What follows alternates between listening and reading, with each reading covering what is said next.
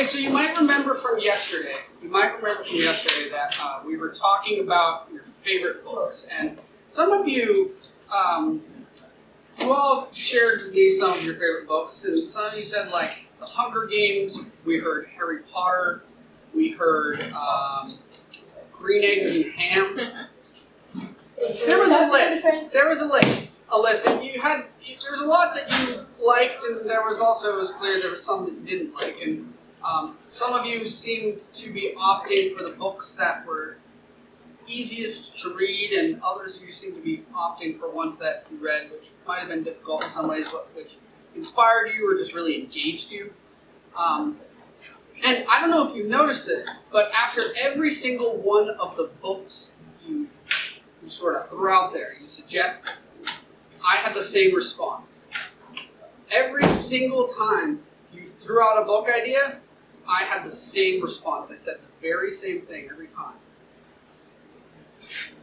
You know what I said? And I was wondering if you'd noticed this at the time, but I, and I don't think you did. But every single time you did, I said the same thing. What I said was, "That's a good book." Oh yeah, I noticed that. I said that's a good book. Good book. Good book. That's a good book. And what you may also have realized, or what you might realize right now as we're starting this discussion, is that the what, what is well. Let me ask you this: What is the um, what does that phrase "good book" make you think of? Good books. Good books class. But notice notice the change. You are now in high school. You're in ninth grade. You're in ninth grade. And you are no longer in a good books class. We're done with it. Oh, Yeah, I can say that's a good book. That's a good book. That's a good book. That's a good book. So if I said Animal Farm, That's a great book. That's a great book. That's a great book. So there's an important distinction here which I'm trying to share with you all right now, which is that there is a real difference between a good book and a great book. And your parents and the faculty here and the administration here have all collectively decided that you guys are now ready for great books. The good ones are good. The great ones are that much more. It's time to start reading some books that were written for adults. Written for adults. Because you're young adults now. And you need to start stepping up and taking on that full measure of responsibility. And that is an exciting prospect. It does mean, yeah, the books might become more difficult in some ways, but I also think they're going to be far more engaging and far more interesting if you just read them. And I know that sounds like something that the teacher is just supposed to say, but I really mean it. Hopefully, you can tell by my tone of voice that I really do mean that. I've had that experience. I mean, I used to be in ninth grade, and I sat there and I was like a little daunted by the books I had to read, and I wasn't sure that I really enjoyed them at all. And like I told you, last year's ninth grade class was the very same way. Talk to them now about Animal Farm in particular. They loved it. It was awesome. They really enjoyed it. It was more engaging than anything they'd read before. And I did the same exercise with them last time. I was like, what, what books are you, what books do you like? And they listed a lot of good books. Not doing that anymore. You've graduated from that. Now we're going to be reading great books. Now, what might be the difference between those two things? Because it's one thing to say it, and you have some intuitive sense for what that difference is good versus great. It's like, okay, great is better than good, right?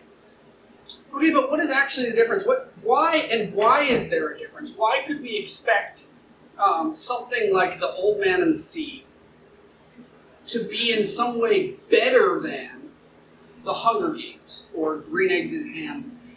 Like, why?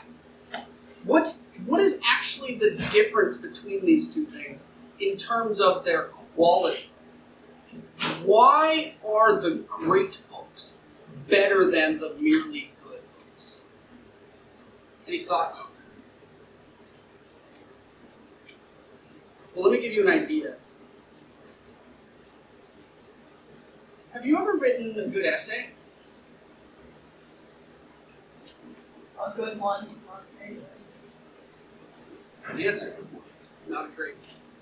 it, was, it was a great answer. Yeah, it was a great answer. You've written good essays. Uh, Jimmy, how much time did you put into that essay? The good one you wrote, that one time. Uh, yeah, two, three hours. Okay, two or three hours to write an essay, and it was probably two or three pages, right? Two or three hours, about an hour per page, and you get to the end, and you, you know you, you have an idea, and you go through and you form a thesis statement, and maybe you wrote an outline if you were feeling ambitious, or if someone made you write an outline, and then you're going through and you craft your paragraphs, and at that pace, it sounds like you were writing for about, about a page an hour, which means you were really focusing and, and putting in the work and probably reading as you went and putting in some quotations. And it took you about two or three hours of your life, and at the end, you had one, two, maybe three pages, probably two pages. And you looked at it and you're like, you know what? This right here, this is a good essay.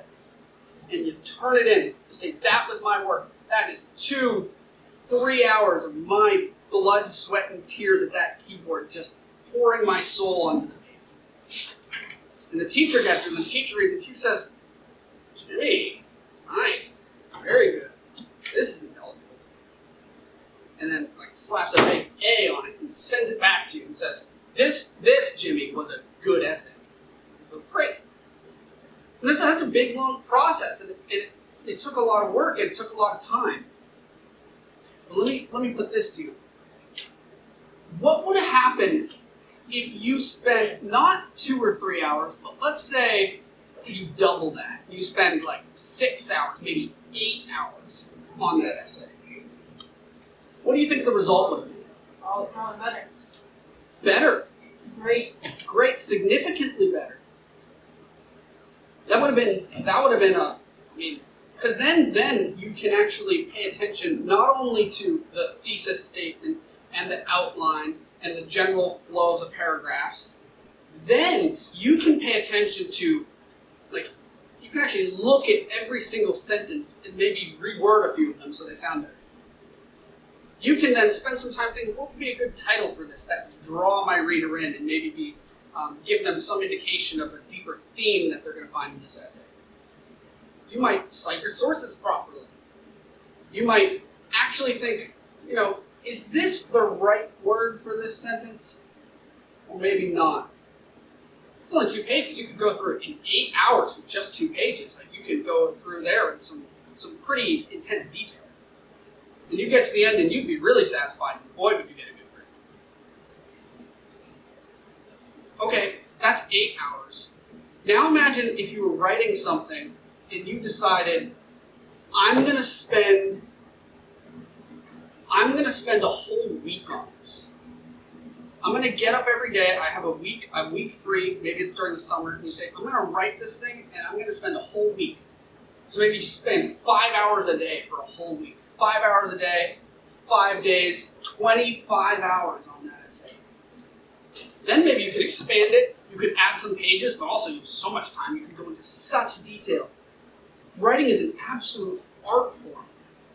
There are so many variations in, in not only what you say, but also how you say it that will register differently on your audience's ear so that it will be more or less persuasive. It'll, it'll bring different images to mind, remind them of different things, allude to different things.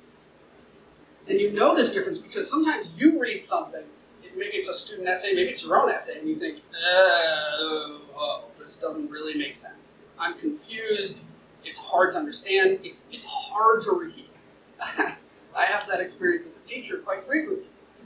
I, I get I get an essay I'm like this is just like this is just laborious. Like I don't I don't want to read through this because it's not engaging me.